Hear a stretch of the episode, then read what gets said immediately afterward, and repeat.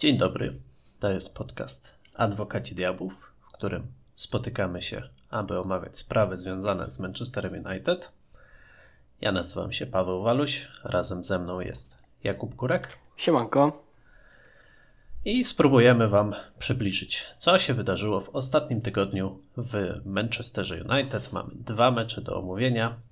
Mm, zaczniemy sobie od tego w środku tygodnia, który jest bardzo dziwny. Ja od razu zaznaczam, że będę miał trochę problem z oceną tego, co się tam wydarzyło. Być może będę e, tak ze skrajności w skrajność wpadał, bo no bo co, ile o tym myślę, tak nie do końca jestem w stanie stwierdzić, co się właściwie wydarzyło, no ale może e, zacznijmy od tego, że w Lidze Mistrzów, do której Manchester United wrócił, e, zmierzył się w grupie z Bayernem Monachium na stadionie niemieckiego rywala i zakończył się ten mecz wynikiem 4 do 3. No jak ktoś sobie tak zobaczył na wynik, to mógł sobie pomyśleć, kurde, jaki klasyk, nie? No, Manchester United, Bayern, historia po prostu, 99 i teraz jeszcze 4 do 3, to tam pewnie było od bramki do bramki. Problem polega na tym, że jak ktoś oglądał ten mecz, no to już wrażenia chyba były troszkę inne. Przynajmniej ja mam takie wrażenie. E, Kuba, ty powiedziałeś, że przygotowałeś sobie trochę pozytywów na ten odcinek podcastu, więc jestem ciekawy, czy z tego meczu masz jakieś e, pozytywy do wyciągnięcia. Mi się wydaje, że są, ale najpierw spytam ciebie.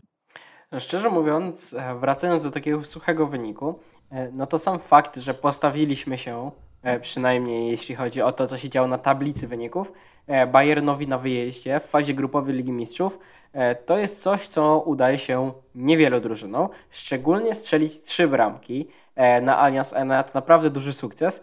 E, dość takim zrządzeniem losu było to, że dwie z nich strzelił Casemiro, który był w tym meczu katastrofalny. Naprawdę był jednym z najgorszych zawodników na boisku, a potem ostatecznie po 90 minutach skończył z dwoma bramkami, więc pewnie ta jego ocena w notach pomeczowych lekko podskoczyła, albo nie lekko. E, ale oprócz tego to na pewno początek spotkania, który w wykonaniu Manchester United był niezwykle udany. Można tutaj się odwołać do tego spotkania z Brighton, e, poprzedzającego mecz z Bayernem, e, gdzie również pierwsze minuty w wykonaniu podopiecznych Harry'ka Tenhaga były naprawdę niezłe. Manchester stwarzał sobie sytuację, nawet Eriksen miał strzał dosłownie z 4 metrów, który ostatecznie został obroniony przez golkipera gospodarzy. E, i rzeczywiście Manchester United był stroną przeważającą. Wszystko się zmieniło po felernej bramce, którą wpuścił e, Andre Onana. To był strzał Leroya Sane, który nie powinien mu sprawić większych kłopotów. Bramkarz e, takiej klasy powinien go spokojnie złapać. To był, to był gol imienia Dawida De Gea. Tak, to przypominało wiele, wiele bramek, które Dawid De Gea wpuścił. Nawet w zeszłym sezonie miał taką, kurczę, z West Hamem mi się wydaje, że, że z West Hamem, ale nie jestem pewien. E, chyba, chyba tak, no. Też mi się e, kojarzy, e, Tak, że, puścił taką, taką bardzo podobną strzał z e, kilkunastu metrów, może nawet z dwudziestu. On chciał sobie na spokojnie ją e, wyłapać albo odbić do boku, a tutaj to nie wyszło. To bardzo mocno podcięło skrzydła Manchester United, który przez resztę spotkania no, nie istniał. Tak jak e, moje słowa przez te kilka sekund milczenia zainspirowałem się trochę Robertem Lewandowskim. No ale nie istniał na boisku i te dwie bramki, które potem, e, trzy bramki, które potem strzelił, wynikały w dużej mierze z przypadku. Co ciekawe, najładniejsza była ta bramka Casemiro, którą strzelił już leżąc, bo, bo padła po koronkowej akcji. Bardzo dobrze skonstruowanej, takiej, który, którą, których chcielibyśmy oglądać więcej w wykonaniu Manchester United. Ale szczerze mówiąc, y, przez e, nieważne czy na tablicy wyników e, było 4 do 3, e, czy wcześniej 2 do 1, czy 3 do 2, bo jak się nie mylę, to tak się kształtował wynik tego spotkania, to miałem takie wrażenie, że gdyby Bayern chciał, to wrzuciłby wyższy bieg i strzelił kolejne bramki, no bo to on był stroną dominującą. I choć, tak jak mówiłem, kilka pozytywów po tym meczu jest, to nie dało się oprzeć wrażeniu, że, że gdyby ten Bayern chciał wygrać z Manchesterem United 3 do 0, to raczej by wygrał. E, a Manchester United y, chyba był dość daleko od tego, żeby e, stan gry e, na koniec był jakkolwiek pozytywny, bo jako pozytywny traktuję również remis. No właśnie, ja mam taki problem, że 4 do 3 brzmi nieźle, ale mój kłopot polega na tym, że w żadnym momencie nie czułem, żeby Czerwone Diabły były nawet blisko tego remisu, bo jak nawet strzelali te gole kontaktowe, to za chwilę praktycznie Bayern wyrównywał, prawda? Bo to była w zasadzie kwestia paru minut, zarówno po pierwszym, jak i po drugim golu. No a ten trzeci to już padł e, w, praktycznie w ostatniej minucie, więc wiadomo było, że tutaj nic więcej e, się nie uda zdziałać. E, w zasadzie tylko te, te pierwsze minuty, tak jak mówiłeś, one wyglądały naprawdę nieźle, naprawdę dobrze i, i wyda wydawało się, że można tutaj się postawić Niemcom, ten, ale później. Ten wysoki pressing bardzo dobrze funkcjonował, trzeba przyznać. Tak. Ale później, szczególnie w drugiej połowie, no to były już takie momenty, kiedy Bayern po prostu ośmieszał e, Manchester United, podobnie jak ośmieszało ich Brighton. Po prostu wymieniali sobie piłkę jak chcieli na swojej połowie, na ich połowie, w ich polu karnym. I też mam takie wrażenie, że gdyby e, chcieli, gdyby wrzucili wyższy bieg, no to mogliby tam strzelić i piątą i szóstą bramkę.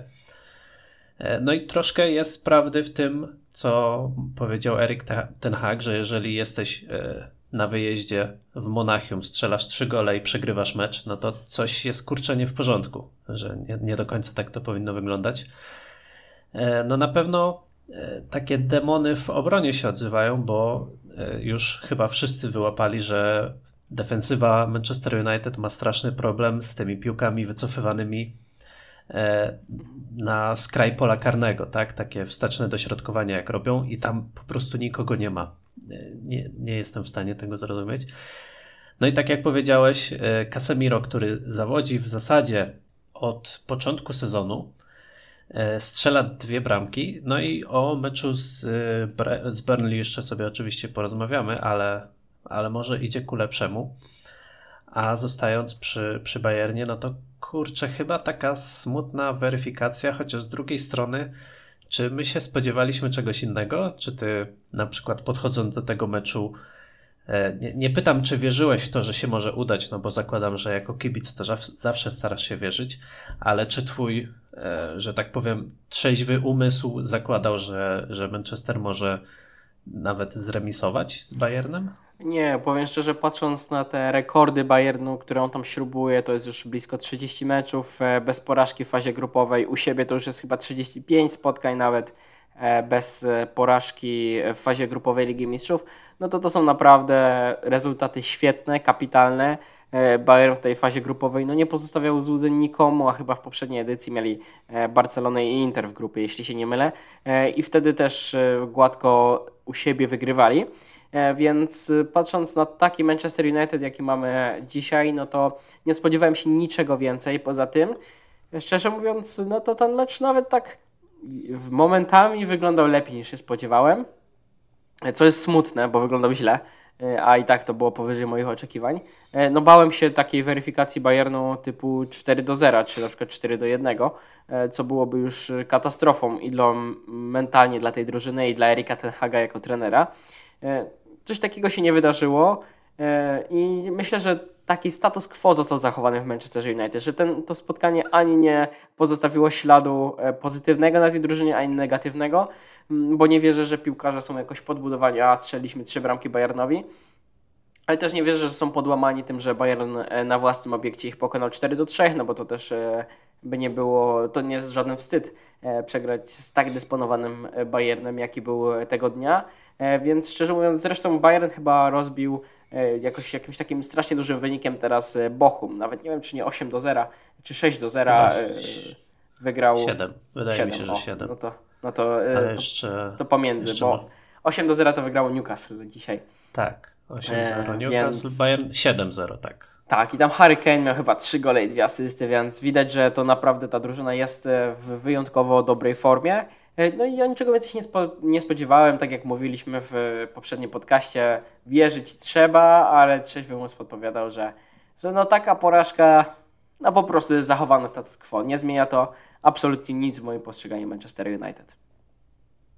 Tak, coś w tym jest. E, no nawet, mówię, widać było po tych bramkach, że oni się za bardzo nie cieszyli. Znaczy, e, po tej pierwszej jeszcze, wtedy był taki promyczek nadziei, wiesz. myślę, tak, Hojlund, debiutancki gol, ale już te dwa gole Casemiro to widać było, że takie no strzelili, ale to nie do końca e, sprawiało, że jakoś uwierzyli nagle, że ten Bayern można e, pokonać, czy chociaż z nim zremisować.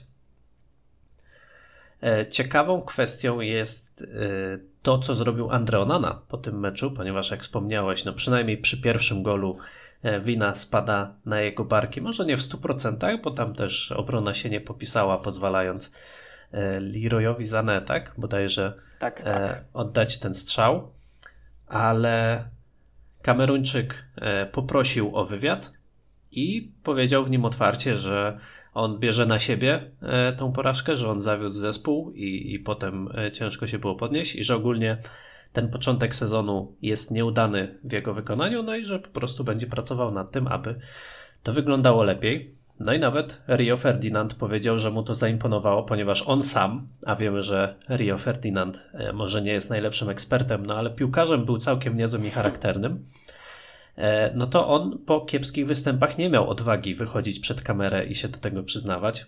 A tutaj Onana, no myślę, że myślę, że zaplusował kibiców taką właśnie otwartością, tym, że nie owijał w bawełnę, nie mówił kolejnych rzeczy w stylu no musimy teraz ciężko pracować, żeby w następnym meczu osiągnąć lepszy wynik, bla bla bla. Tylko stwierdził, no zawaliłem, gram słabo w tym sezonie, e, postaram się grać lepiej. E, ty też tak odbierasz e, Kameryńczyka, czy? Tak, tak. Mam podobne zdanie, zresztą chyba John Evans powiedział, że być może ona na, ocenia się zbyt surowo i nakłada na siebie zbyt dużą e, presję w związku z tym, że trafi do nowego klubu, e, że zastąpił takiego bramkarza no, legendarnego e, Dawida Dehe i że to może sprawiać, że, że no po prostu jest dla siebie zbyt surowy, zbyt wiele od siebie wymaga. I przypomniał to, że Dawid Deha po dołączeniu do Manchester United też miał kiepski okres, po prostu popełniał błędy. A ja tak dokonałem trochę takiej niefortunnej rzeczy, bo jeszcze przed e, tą pierwszą bramką dla Bayernu, w której e, duży udział miał Andre Onana, powiedziałem, ależ ten Onana kapitalnie gra nogami, bo to było naprawdę świetne spotkanie w jego wykonaniu, przynajmniej do tej 25 chyba minuty e, grał naprawdę tak kreatywnie i w taki sposób, że jednym podaniem był w stanie ominąć cały pressing Bayernu. E, miał dwa albo trzy takie zagrania, po których powiedziałem wow, naprawdę ten gościu potrafi e, grać nogami. E, ale po utracie tego gola to się zastanawiam, czy nie lepiej go wystawić w środku pomocy, a niech broni ten turecki wynalazek, który sobie sprawiliśmy pod koniec okienka transferowego. Oczywiście to takie z mojej strony są słowa pół żartem, pół serio. No ale trzeba powiedzieć, że jeśli chodzi o grę nogami, to Andre Onana spełnia swoją rolę w Manchester United bardzo dobrze. Gorzej w bramce. No bo nie wiem, jak ty oceniasz e, ten początek jego sezonu, ale ciężko go ocenić jednoznacznie pozytywnie, ale też jednoznacznie negatywnie. E, no bo przecież e, to, jakimi podaniami dysponuje Andre Onana, to naprawdę coś, coś fantastycznego. Znaczy, ja mam troszkę problem z tym, że te bramki, które wpuszcza Onana, no to oczywiście no, ten procent jego obron e, nie jest za dobry i to ile bramek Poprawił się chyba też... w meczu z Berli trochę.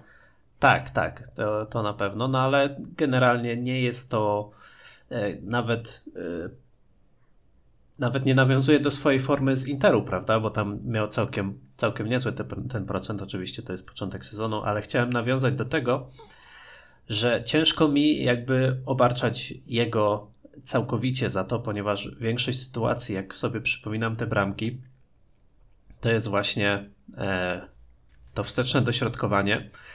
Piłkarz rywali otrzymuje piłkę e, gdzieś tam w polu karnym, jest zupełnie niekryty, nikt mu nie przeszkadza w oddaniu strzału.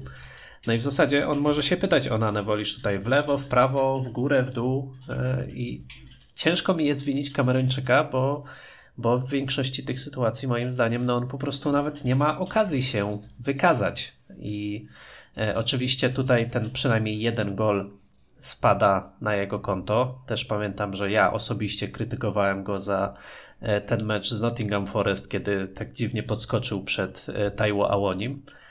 Ale większość bramek no to jest jednak jakiś straszny rozgardiasz w defensywie. Mam wrażenie, że nie funkcjonuje tutaj jakaś współpraca pomiędzy defensywą i defensywnymi pomocnikami. E, mam wrażenie, że nasi boczni obrońcy, no niestety w fachu właśnie obronnym nie są najlepsi. I szczególnie dobrze uwypuklili to skrzydłowi e, Bayernu Monachium, którzy są po prostu bardzo utalentowani i no i czasami robili z nimi co chcieli tak naprawdę, więc e, no i też tam było dużo miejsca. Zauważam, że w tej formacji, jaką chce grać Erik ten Hag, przynajmniej w tej, którą prezentowaliśmy e, z Bayernem, e, to tam duża rola w bronieniu w tych bocznych sektorach mm, trafia do e, skrzydłowych i o ile Pelistri jeszcze z tej roli się czasem wywiązywał, no to Marcus Rashford w defensywie no nie pomaga swoim kolegom, a jeszcze na pewno do tego meczu z Berlin przejdziemy, ale tam była taka sytuacja, kiedy Świetną akcję Berlin stworzyło, bo Marcus Rashford całkowicie odpuścił obrońcę, za którym biegł od połowy. Wiem, o której akcji mówisz, ale do tego przejdziemy faktycznie. E, czy co, coś jeszcze. A wiem, e, miałem nawiązać do tego, że przed e, meczem Erik Ten Hag udzielił takiej niefortunnej strasznej wypowiedzi. Nie mam pojęcia, jak to coś takiego mogło się wymknąć z jego ust, ale to strasznie później latało po mediach jak stwierdził, jakby tłumaczył decyzję o wystawieniu Pelistriego i powiedział, że e, Alfonso Davis nie jest za dobrym obrońcą i że Facundo Pelistri może go ogrywać driblingiem. Mhm. E, nie, nie, sprawdzałem szczerze mówiąc statystyk, ale jak tak żeby w pamięci, to Pelistri chyba ani jednej ofensywnej akcji tam nie zrobił. O, Pelistri był naprawdę katastrofalny. No, ten, no to nie jest zawodnik na Manchester United, ja tu powtarzałem wiele razy i to, że on występuje, to tylko i wyłącznie e, reprezentuje biedę, e, jaką mamy w tym momencie na prawym skrzydle. E, I szczerze mówiąc, no gdyby tam nie było takiej sytuacji, jaka jest, no to powinien się udać na wypożyczenie, jak, nie, jak i nie na sprzedaż. No bo taki piłkarz w Manchester United no nie przystoi, naprawdę. No a powiem Ci, że jak przeglądałem Twitterka, to te wszystkie fanpage United, wiesz, to United Journey i tak dalej, United District, to byli zachwyceni tym, że Pelistri wreszcie otrzymuje swoją szansę. I ja się zastanawiam, co oni widzą w tym chłopaku, bo ja naprawdę widziałem parę jego spotkań, widziałem jego statystyki z Hiszpanii, widziałem jego grę w Urugwaju i nie rozumiem. Nie rozumiem o co chodzi z Facundo Pelistrim. W sensie. Ja, ja on jest. Wiesz Dobrze, no. że te portale są przekonane, ale dlaczego nie było przekonane Deportivo Alaves, żeby na niego stawiać, jak on tam siedział na ławce raz po raz dosłownie. No ten chłopak jest jakimś uosobieniem przeciętności. No, ja jakby ale nie, przeciętności, nie myślę. Przeciętności w takiej championship, no, no umówmy się. A, no, może, nie wiem. Ciężko mi powiedzieć, bo też nigdy w Anglii nie został zweryfikowany jakby w dłuższym okresie, no ale w każdym razie no nic mi na razie nie wskazuje, żeby ten gość mógł w Manchesterze United jakkolwiek myśleć o tym, żeby regularnie występować w pierwszym składzie, więc, więc jest to dla mnie pewnego rodzaju zagadka, przyznaję. I otworzyłem sobie te statystyki, o których mówiłeś, Facundo Pelistriego z mm, tego spotkania. No i expected assist w jego wykonaniu e, to jedna, jedna setna. E, miał tylko 15 prób podań, z czego 14 celnych i dwie próby driblingu, z czego jedną udaną no to to nie są dobre statystyki jak na ofensywnego piłkarza, umówmy się. No, słowa Erika Tenhaga raczej się to nie sprawdziły. E, dobra, zostawiamy Bayern, przechodzimy do e, Burnley, czyli jednego z Beniaminków Premier League, który e, podejmował w, w sobotę oczywiście Manchester United na Turf Moor. E, Czerwone Diabły wygrały wreszcie to spotkanie 1 do 0 po pięknym, naprawdę pięknym golu e, Bruno Fernandesza i być może jeszcze piękniejszej asyście Johnego Evansa tutaj będziemy próbowali ocenić. No ale w tym wypadku z jednej strony jest przełamanie po trzech porażkach, więc to jest na pewno coś pozytywnego. Z drugiej strony zapytam Ciebie w ten sposób czy jeżeli Johnny Evans jest najlepszym piłkarzem meczu z Burnley, to jest dobra wiadomość dla kibiców Manchester United, czy jednak martwiąca? Ja widziałem, nie wiem czy to nie był Kacper Klasiński, gość naszego podcastu niedawno. E, nie jestem pewien, czy to on, ale któryś z kont na Twitterze, które obserwuję, e, który regularnie wypowiada się na temat Manchester United, powiedział, że e, takie podanie, jakie dał Evans do Bruno Fernandesza, to Harry Maguire przez całą karierę w Manchester United nie dał. I trochę w tym racji jest, bo rzeczywiście ta asysta była kapitalna. E, nawet były takie porównania do tego gola e, Robina Van Persiego przypieczętowującego mi to, mi to od razu przyszło do głowy, jak zobaczyłem tą bramkę. Mówię, kurde, Runej podaje do Van Persiego. No właśnie, a John Evans jeszcze pamięta te czasy. Mm, trzeba byłoby sprawdzić, czy grał w tym spotkaniu. Obstawiam, że nie, ale e, i tak na pewno na żywo ten, tą bramkę oglądał, zainspirował się trochę nią. E, no i rzeczywiście to podanie było kapitalne. Co ciekawe, Evans bardzo dobrze prezentował się również w defensywie, bo wiele pojedynków główkowych, zwłaszcza przy stałych fragmentach gry dla e, Berli, było wyjaśnione przez niego, wygrywane te pojedynki były on raz chyba po wygrał, raz. wygrał wszystkie pojedynki główkowe, nie? Też mi się tak 100%. wydaje, że, że gdzieś widziałem e, taką statystykę. E, no i asysta po tyle latach Manchester United, no to naprawdę fajna wiadomość. No oczywiście pierwszym wyborem nie będzie. E, już wraca Rafael Varane, tak się wydaje. Nie wiadomo na ile wypadł e, Lisandro Martinez. E, ale myślę, że jest to dobra wiadomość, że on zagrał dobre spotkanie, bo w takiej sytuacji awaryjnej wiemy, że ktoś tam jeszcze w tych kuluarach jest, kto przynajmniej jest w stanie zagwarantować w miarę porządny poziom. No ale jeśli chodzi o grę Manchester United w tym spotkaniu, to zacznę od pozytywów. I pozytywem było przede wszystkim lepsza gra Casemiro, że te dwie bramki poczekaj, poczekaj, Mhm. bo zapomnieliśmy o tym, że Johnny Evans w tym meczu to w ogóle prawie bramkę strzelił, tylko że Tak, tak. e, Rasm- Rasmus Hojlund tam był na spalonym. A, troszkę także- absurdalne. E, No, ale bra- brawa, brawa dla Irlandczyka z północy. Tak, I kontynuuj, proszę. Zaczynając od pozytywów, to e, Casemiro, który zdecydowanie tymi dwoma golami jest podbudowany e, i zagrał wreszcie na swoim nominalnym poziomie. Może jeszcze nie na takim najwyższym, ale już na takim, którego od niego oczekujemy. W tej defensywie naprawdę raz po raz e, te piłki odbierał, zapełniał gdzieś te sektory wolne przed obroną Manchester United.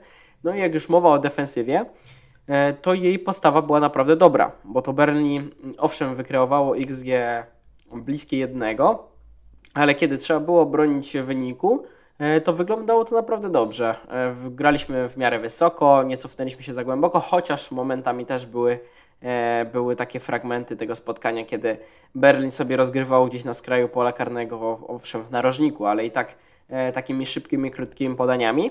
E, Ale ogólnie patrząc na całokształt, to ta defensywa wypadła naprawdę dobrze. Nie było tam jakichś absurdalnych błędów, nie było luk, nie było jakichś dziwnych strat, e, więc za to należy pochwalić Manchester United. E, No i z plusów jeszcze, chociaż uważam, że to spotkanie w jego wykonaniu było rywane, to podobał mi się Rasmus Hojlund, który wykonywał dużo pracy takiej typowej dla napastnika e, i mia, było widać w jego grze, w jego stylu poruszania się, w zestawianiu, że to będzie zawodnik, który będzie w stanie stworzyć coś z niczego. E, Imponował też szybkością, bo kilka takich pojedynków e, wygrał z obrońcami Berlin, e, które wydawały się nie do wygrania. I szczerze mówiąc, no coraz bardziej podoba mi się jego gra. Mm, Szkoda, że w tym spotkaniu nie wpisał się na listę strzelców, ale ja również jego występ bym ocenił pozytywnie. Ty znalazłeś No, jakieś plusy? E, tak, ale jeszcze nawiązując do Hojlunda, myślę, że ogólnie można pochwalić jego postawę od kiedy się pojawił e, na stałe w pierwszym składzie, bo tak, z Burnley prawie strzelił gola. Tam e, no, niestety piłka wyszła e, za linię. Z Bayernem gol. No i tutaj też na przykład była ta akcja z Dalot, nie? Kiedy Dalot tam z prawej takie mocne dośrodkowanie wrzucił i no niewiele zabrakło Duńczykowi. Mi się podoba coś, czego nie widziałem właśnie u Antonego Marciala, czyli jego aktywność w polu karnym. To znaczy, że on wybiega przed obrońców, szuka sobie miejsca, szuka sobie pozycji do strzału. E, Jeszcze nie zawsze to procentuje, nie zawsze udaje się właśnie e, optymalną pozycję sobie znaleźć i wpakować piłkę do bramki, ale na pewno obiecujące i, i daje nadzieję e, kibicom, także tutaj się zgadzam z Tobą. Tak, no i ta jego fizyczność jest taka przytłaczająca, ja uważam, dla tych obrońców, bo on jest i szybki, i silny. No i tą charakterystykę ma taką, że obrońcy mają z nim trochę bólu głowy, bo rzeczywiście wygrać z nim pojedynek fizyczny, czy nawet szybkościowy, i to jest duży, duży jego atut, e, to jest naprawdę wyzwanie. Tak. E, drugim atutem, czy plusem może raczej, e, to ty powiedziałeś o defensywie. Ja tu wskażę znowuż Andre Onanę, bo trochę się odkuł po tym Bayernie, miał tą jedną sytuację. To jest właśnie wtedy, co mówiłeś, jak e, Rashford biegł za obrońcą. z niewiadomych przyczyn zatrzymał się na skraju pola karnego, kiedy ten obrońca wbiegł i otrzymał tam piłkę. Piłka została wycofana do innego piłkarza Burnley, który oczywiście był niekryty w polu karnym. No i wtedy popisał się obroną właśnie Andre Onana e, w takiej nie najłatwiejszej sytuacji, czyli zrobił coś, czego do tej pory nie robił. To znaczy, no wyciągnął taką nieco trudniejszą piłkę. Może wiesz, Markus Rashford e, zastosował się do starego polskiego piłkarskiego porzekadła, które mówi, że napastnik w polu karnym to tylko problemy i stwierdził, że a dobra, to ja już nie wbiegam, trudno. I nam strzelał. Ale... ja, ja myślę, że on po prostu wiedział, że ona na to obroni i on specjalnie tam puścił, żeby podbudować kolegę A, to też, zespołu, to też sprytne, no. Tak, on tam później, wiesz, w szatni do niego mówi, stary, ja to dla ciebie specjalnie zrobiłem. Może, może. No nie, faktycznie. e, Myślę, że do Rashforda można mieć sporo zarzutów e, na początku tego sezonu. E, Z plusów jeszcze bym wymienił Hami- Hannibala Meszbriego. Nie, przesadzasz. Nie, nie Według mnie był przesadzam. katastrofalny. Nie, co ty opowiadasz? Dlaczego? Przecież on, on zepsuł z trzy takie świetnie obiec- zapowiadające się kontry. Manchester No, United. No, według mnie on dobra, był do zmiany ale- po pierwszej połowie. Nie. Słuchaj. e, Rasmus Hojlund też zepsuł ze dwie kontry i jakoś go nie, kry- nie krytykujesz za to, tylko mówisz, że walczył i że było super. No A dobrze, no tutaj co? gościu zalecza pierwsze 90 minut w tym klubie. E, W przeciwieństwie do wielu piłkarzy właśnie takich jak na przykład Marcus Rashford, lata cały czas po boisku, nie odpuszcza i gra solidnie w defensywie. I moim zdaniem ja, ja widzę pozytyw w tym występie, mówię zupełnie serio. To ja się z tobą kompletnie nie zgadzam. Według mnie pokazał, że to jeszcze nie jego poziom, nie jego czas. E, no bo to, ile on miał niedokładności w swoich zagraniach i to takiej bardzo irytującej niedokładności, to mnie szokowało. Zaraz te statystyki znajdę, jak w jego wykonaniu, wykona, e, jak w jego wykonaniu wyglądała e, celność zagrań. No ale ja po pierwszej połowie byłem pewny, że zostanie zdjęty, bo e, z niego nie było praktycznie żadnej korzyści, a on biegał na dziesiątce tak naprawdę. Nie, no były korzyści. Właśnie dlatego zostało do końca spotkania moim zdaniem. Moim zdaniem Jakby jeszcze fatalne było były go- zmiany Wiesz, Erika nie, ale- właśnie było, było, było, kogo, było kim zmienić go, nie? Można było już nawet tego Pelistriego wrzucić i Bruno przerzucić na dziesiątkę, można było Marsjala za niego wstawić. No, ale Ja nie moim mówię, że- zdaniem on właśnie Mhm. ciężką pracą y, sprawił, że Erik Ten Hag zostawił go do końca. No, dość kontrowersyjna teza, moim zdaniem. I szczególnie, że jeszcze Sofian Amrabat tak późno wszedł, co w ogóle też e, było jak dla mnie e, dość kontrowersyjną decyzją i te defensywne zmiany lekko mnie zdenerwowały. No, ale jak już nie wywołać do tablicy, no to muszę przejść do większej liczby negatywów po tym spotkaniu. No, bo ten mecz się oglądało bardzo, bardzo topornie, oglądało się go źle. E, No, szczerze mówiąc, to było takie spotkanie jak dwóch drużyn bijących się o utrzymanie, e, bo ani tej intensywności nie było za dużo, ani e, gry w piłkę, chociaż Burnley chciało w tę piłkę grać. Mam wrażenie, że my im trochę odcięliśmy prąd e, taką swoją postawą, chociaż to była skuteczna postawa, bo, bo dociągnęliśmy do końca to 1 do 0, no ale pierwsza połowa była w e, wykonaniu całego Manchester United słaba, a druga była jeszcze gorsza. E, I szczerze mówiąc, e, nie wiem czy widziałeś, ale w mediach bardzo głośno odbiło się to, że Manchester United wystawił chyba e, w tym spotkaniu 10 narodowości. I gdyby to A, był. no, było, było. I gdyby to był zespół na przykład Kraków United albo Warszawa United, a nie Manchester United, to byśmy sobie tutaj siedli i powiedzieli Manchesterowi United nie idzie, bo za mało Anglików w składzie. Tam został zachwiany balans, za mało Anglików. No ale oczywiście to mówię tak e, pół żartem, pół seria, bo oczywiście, bo na całą tą sytuację e, złożyły się kontuzje, złożyły się wykluczenia e, i wiele, wiele innych e, czynników.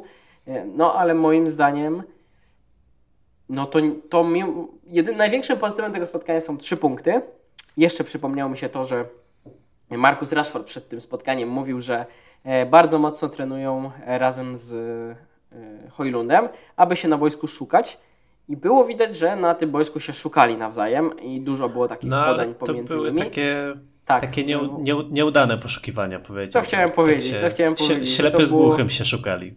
No, szukali igły w stogu siana e, Tak. nawzajem. E, no bo nie wynikało z tego zbyt wiele, ale trzeba przyznać, że ta współpraca jakaś była, albo przynajmniej próby były podejmowane. Mam nadzieję, że to e, prędzej czy później odpali. No ale nadal nasz dział kreacji. No najlepszym zawodnikiem w kreacji był Johnny Evans. To, to trzeba przyznać sobie szczerze, bo ten środek pomocy nie wykreował praktycznie żadnej dobrej sytuacji. Jeśli coś się działo, no to to były szarpnięcia Markusa Rashforda, który znany jest z szarpania, niekoniecznie z dawania liczby, bo miał taką jedną sytuację, kiedy sobie e, wypracował świetną okazję dribblingiem, tak zwlekał ze strzałem, zwlekał, jeszcze się tam Casemiro pokazał, mógł pozagrać, a ostatecznie strzelił i ten jego strzał został zablokowany.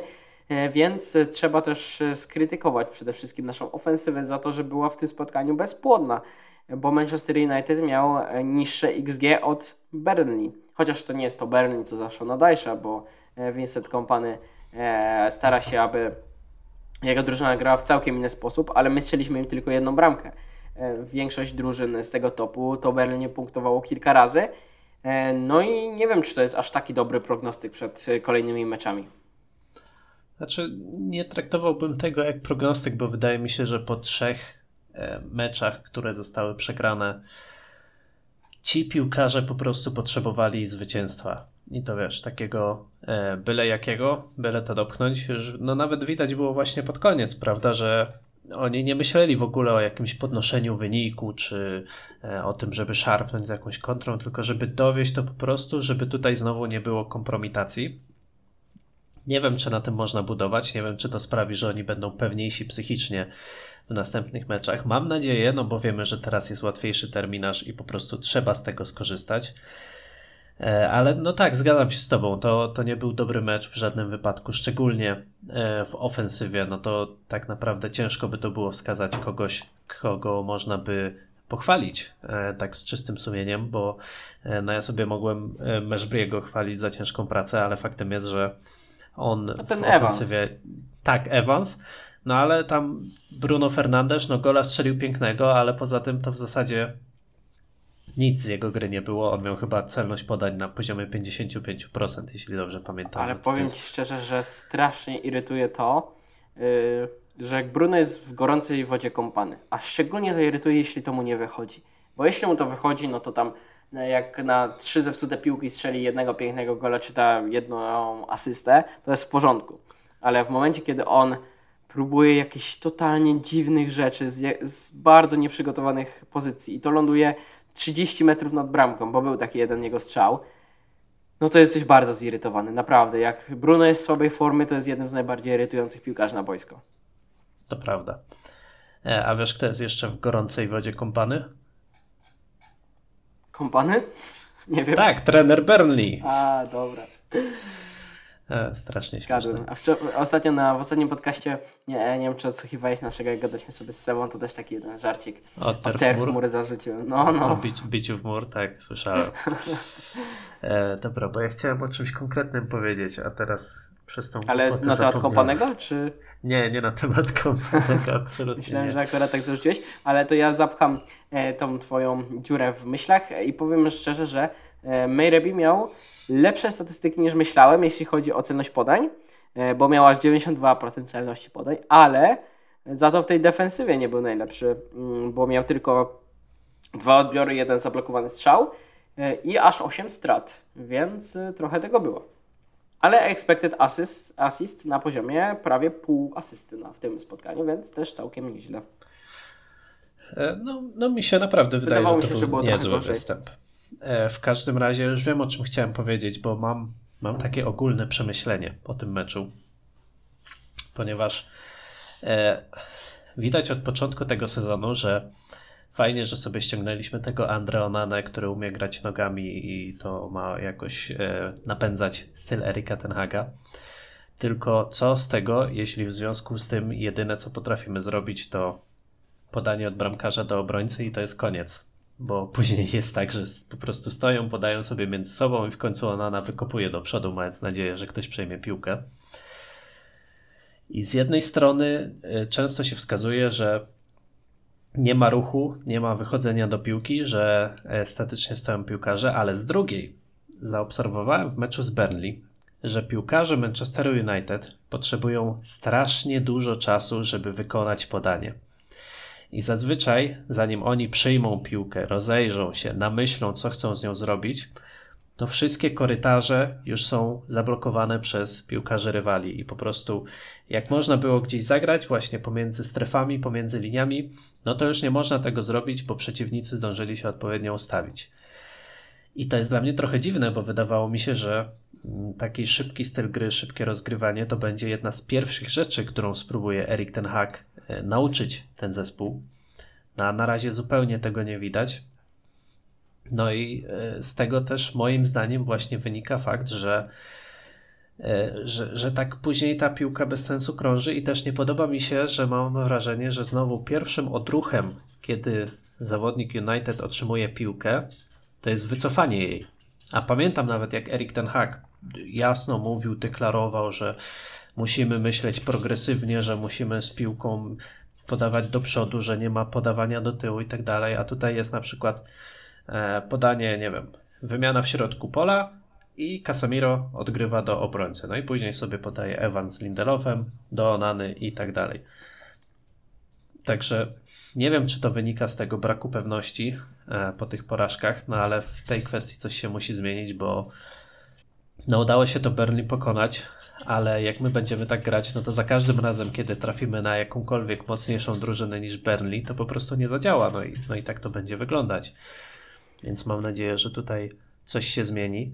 Z drugiej strony często mówi się o tym, że Erik ten Hag po prostu robi dokładnie to samo, co robił w poprzednim sezonie, kiedy na początku nie wychodziło. To znaczy wrócił do podstaw, postawił na prostszą grę i na tym prób będzie próbował budować coś dalej. No i faktycznie w tym meczu defensywa spisała się lepiej, ofensywa wyglądała gorzej, ale z drugiej strony w żadnym momencie tego sezonu nie wyglądała za dobrze. No ale też ten styl wydaje się był taki prostszy. No, e, nie, nie przez przypadek Berlin miało większy procent posiadania piłki i przez e, jakąś część meczów wydawało się po prostu lepszym zespołem. No ale wynik ostatecznie jest po stronie zespołu z Old Trafford. No i, no i trzeba coś spróbować na tym zbudować. E, jest ja myślę, jeszcze. Że... No, powiedz. Ja myślę, że też dużo będzie zależało od tego, jak mentalnie ci zawodnicy będą podchodzić e, do spotkań i czy uda się Erikowi Tenhagowi na nowo ich e, rozkochać w tym projekcie.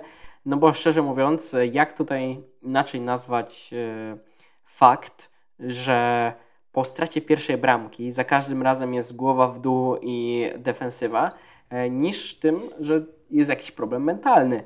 No bo szczerze mówiąc, jeśli pierwszy gol dla rywali cię podłamuje do takiego stopnia, że totalnie sypie ci się plan na grę i taktyka, którą przed meczem wpoił ci trener, no to coś tutaj siedzi jednak w głowach.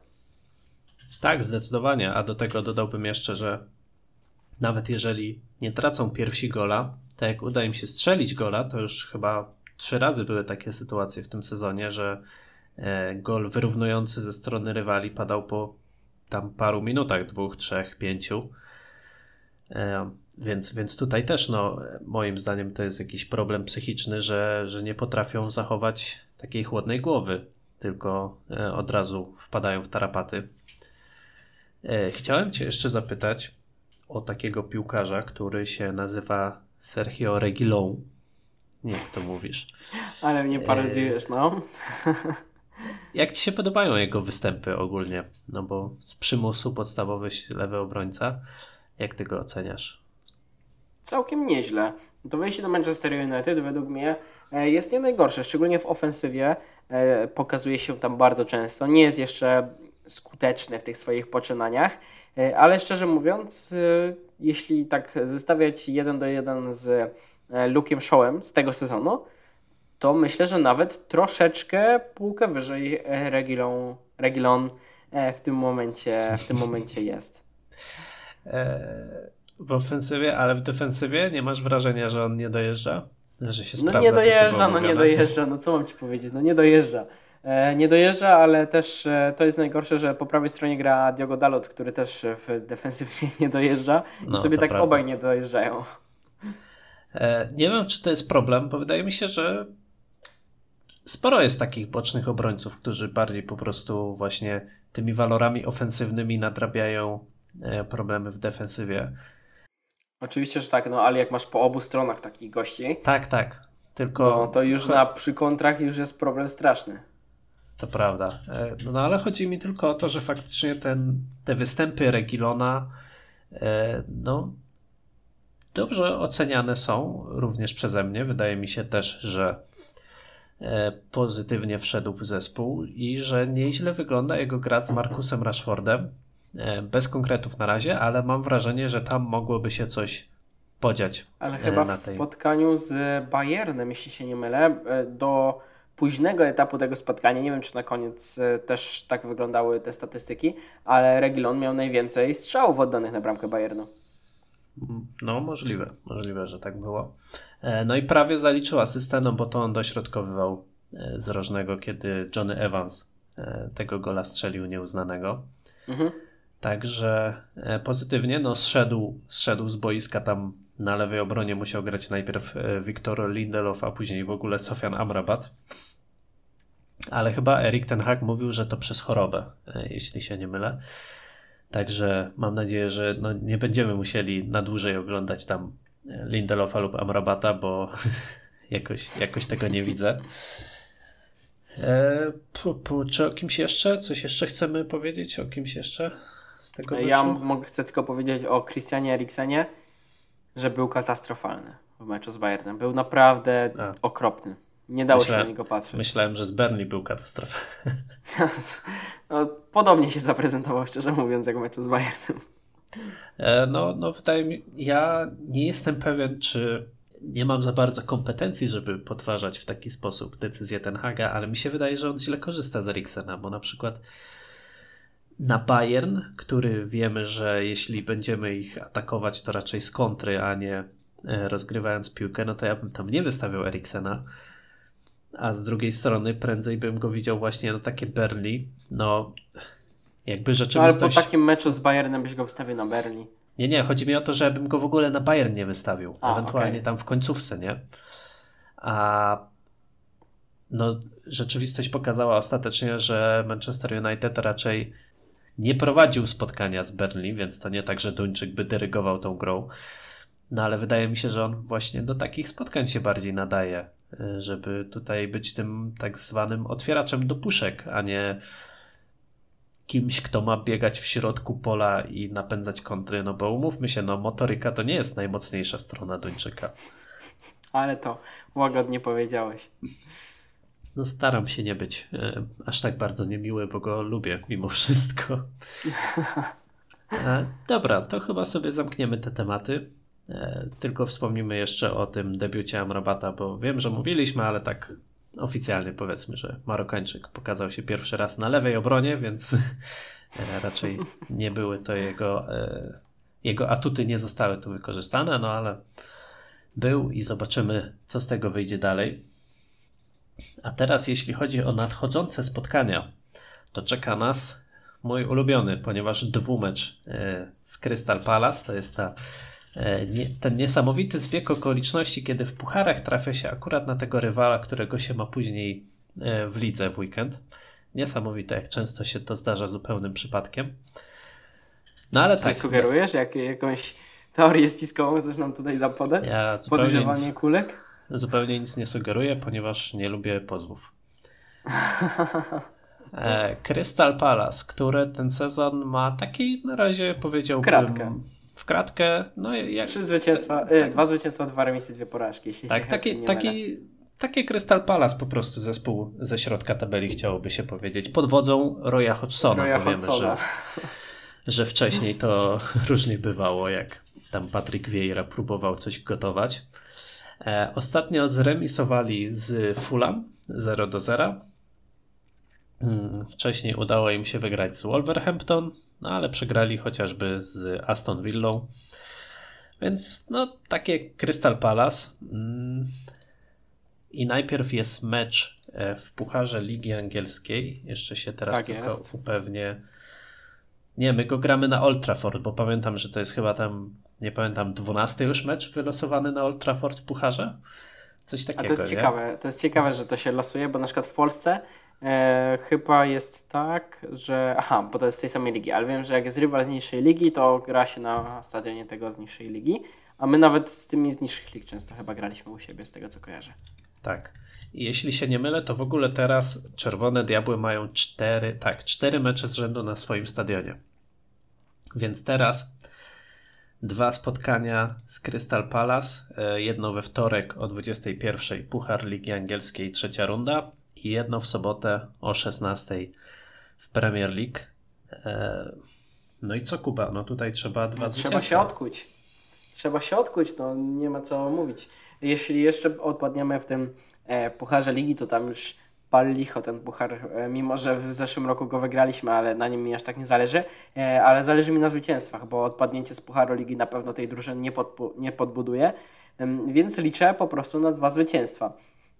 E, My z tym Crystal Palace raczej w ostatnim czasie dość sobie radziliśmy nieźle z tego co kojarzę, bo chyba w ostatnich pięciu spotkaniach to są trzy zwycięstwa, remis i porażka, więc porażka jedynie wyjazdowa w 2022 roku, więc myślę, że trzeba te spotkania z Crystal Palace wygrać. A powiedz mi, y, jak się spodziewasz, jakiego spodziewasz się podejścia do tego Pucharu Ligi Angielskiej, bo my zawsze mówimy, że no dobra, tam można jakieś rezerwy wystawić. Później się okazuje, że oczywiście Erik ten Hag tutaj proszę bardzo galowy e, skład. Bruno Fernandes będzie na pewno. Jestem Tak, przekonany. Bruno Fernandes będzie na pewno. No ciekawi mnie, czy na przykład będzie, e, będzie ten Hannibal. E, wydaje mi się, że to jest dla na przykład Garnacho kolejna okazja. Właśnie, ostatnio troszkę odstawiony, prawda? No, początek sezonu w pierwszym składzie, a potem ławka i to tak nie zawsze się z tej ławki podnosi. Więc No ciekawe. właśnie i to mnie troszkę niepokoiło, szczególnie w tym spotkaniu z Berlin, gdzie można było wprowadzić troszkę ofensywnej świeżości, troszkę takich piłkarzy, którzy by pociągnęli tę grę do przodu, a tam wszedł Rafael Varane i Sofian Amrabat, no to tak no widać było, że raczej nie chcemy strzelić drugiego gola, tylko obronić e, to 1-0. No i to ten e, Waran to tak z przymusu bardziej, no bo, bo musiał Tak, zejść tak. Regilon. E, także no faktycznie tam było murowanko ostre, co czy my się powinniśmy murować przed Berlin? To jest pewnie pytanie, które się rodzi w głowach kibiców. E, no tak, no myślę, że faktycznie jakby jeszcze we wtorek się nie uda, chociaż z drugiej strony mam wrażenie, że teraz nawet już PAL 6 to czy ten puchar jest ważny, czy nieważny, ale e, Ważne każdy, jest zwycięstwo, prawda? tak, jakiś zastrzyk dopaminy dla tych e, piłkarzy, jakieś lepsze morale, to chyba nawet tego Carabao Cup na razie nie można odpuszczać i trzeba po prostu te orły dwa razy upolować. Tak bym powiedział. Też mi się tak wydaje. Ja bym e, bardzo chętnie zobaczył tutaj e, dwa zwycięstwa, jak chyba każdy kibic Manchester United. E, Mecz w środku tygodnia o 21. Miło będzie do tego zasiąść, mimo że to nie jest jakieś bardzo prestiżowe spotkanie. No ale zawsze miło być w kolejnej rundzie i widać było po piłkarzach, że, że no, ucieszył ich nawet ten Puchar Ligi po takich latach posłuchy, więc myślę, że może być troszeczkę bardziej rezerwowo, zważając na te kontuzje w zespole. E, No ale szczerze mówiąc, y, żeby wystawić rezerwowy skład, to Erik Ten Hag w tym momencie musiałby sięgnąć tak głęboko, że pół szkółki chyba by, by musiało zasiąść na ławce rezerwowych. E, No tak, ale ja myślę, że to jest okazja dla takich graczy jak właśnie wspomniany Garnacho, Johnny jak Evans. Johnny Evans, perhaps, no ale on to też z przymusu bardziej. No tak. E, Antony Martial, który dał. O, właśnie, o tym nie powiedzieliśmy. On dał bardzo dobrą zmianę z Bayernem. On tam takie dwa driblingi miał, miał. To po jego akcji był ten rzut wolny zamieniony na drugiego gola Casemiro. Mhm. No a znowuż z Burnley Francuz też się nie podniósł z ławki rezerwowych. A, no i też e, warto zaznaczyć e, stałe fragmenty gry. No bo z e, Bayernem strzeliliśmy po stałym fragmencie gry. Z Berlin też strzeliliśmy. Co prawda gol nieuznany, ale nie dlatego, że ten stały fragment był źle wykonany, tylko tam przez zbieg okoliczności. I to jeszcze taki e, ciekawy chichot losu, że strzeliliśmy gola Berlin po rzucie rożnym. Więc Tak, wiesz, to prawda. O, a coś się co, ruszyło. Ej, a co myślisz o tej ręce Eriksena w meczu z Bayernem? Y, No ja bym gwiznął. Coś Ej nie mam pojęcia już teraz jakie są przepisy, tam było A mnie blisko. to, mnie to właśnie wkurza, bo mi się od razu przypomina Romero z Tottenhamu, jak został mm, też dostał z bliskiej odległości w rękę, no i wtedy było, że o, bliska odległość, no. on nie miał czasu na reakcję. No jeszcze, jeszcze piłka spadła za plecy tego Eriksena. No ale no. szczerze mówiąc, ona ta, go trafiła chyba w ogóle w dłoń, no to to już było takie bardzo ewidentne, takie aż, że ja jakbym na żywo to oglądał e, i był w skórze sędziego, to raczej bym tego karnego gwiznął. No ja też, tylko wkurza mnie ta niekonsekwencja, bo tego e, tą rękę z Tottenhamem też bym gwiznął. I ja już po prostu tak, nie, wiem, tak, tak. nie wiem, jakie są te wytyczne. Czy jak jest blisko, no to wtedy gwizdamy, czy nie gwizdamy. Tak na czuja, jest, wiesz. Tak, jak jest nienaturalnie ułożona, to gwizdamy, czy nie gwizdamy. Jak on chowa tą rękę, czy ją rusza, czy jest y, no nie wiem, strasznie mnie denerwuje. Ruch piłki to, do ręki, czy ręki do piłki. Tak, że, że to jest takie niekonsekwentne i po prostu e, no zgadujemy sobie akurat, czy w tym wypadku sędziowie stwierdzą, że to było ewidentne zagranie, że tam była odległość. Co to znaczy, że jest odległość za bliska? Czy to jest pół metra, czy to jest metr? Kiedy on ma czas na reakcję? Nie wiadomo. Nie znamy odpowiedzi na te pytania i mam wrażenie, że sędziowie też nie za bardzo. E, dobra. E, a obstaw mi wyniki meczów z Crystal Palace. 1-0 i 2-1. Dla Manchester United oczywiście. Jeszcze na Old Trafford. No, trzeba zacząć znowu po Brighton budować tę serię zwycięstw. Dobra. Ja daję 2-0 i 3-1. O, to tak ofensywnie. Hojlund, tak. jakaś brameczka? Przydało no, mi się, prawda? Ja mam nadzieję, szczególnie w lidze bym chciał, bo tam w tym pucharze to... A niech też se strzeli. No, Dwie bram... strzelił, niby, strzelił niby w tej lidze, no ale nie no. uznali. No. Rasmus, e, mam dla ciebie wyzwanie. W tym tygodniu musisz dwie bramki strzelić. To jest moje wyzwanie dla duńskiego napastnika. E, o co, o co możemy spytać naszych widzów? Może o tego Andreonany? O Andreonany? Co sądzicie o dyspozycji Andreonany w tym sezonie i czy on... Czy, e... czy to był dobry ruch zmienić David De na Andreonany? Tak, czy, czy on odpowiada za problemy w defensywie Manchester United, czy jest tylko ofiarą mm, kiepskiego początku sezonu. Dajcie znać w komentarzach, jak Wam się podoba to, co robimy.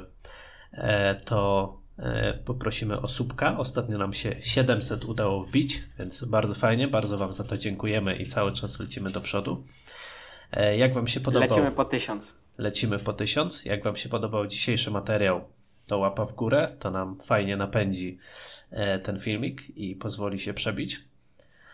No i co? Dziękujemy, że razem z nami byliście. Fajnie, że udało się chociaż jedno zwycięstwo tutaj skomentować, nawet jeżeli nie było e, najwyższej jakości. I życzymy sobie i Wam, żeby kolejne tygodnie były e, bardziej przyjazne dla kibiców Manchester United. Ja chcę powiedzieć tylko w ramach pocieszenia. Jak czujecie się źle, to pamiętajcie, że zawsze mogliście kibicować Chelsea. I z tym pozytywnym akcentem. Was zostawimy. Komentowali dla Was Jakub Kurek. Do usłyszenia za tydzień. Oraz Paweł Waluś. Do usłyszenia. Trzymajcie się. Znośnego tygodnia.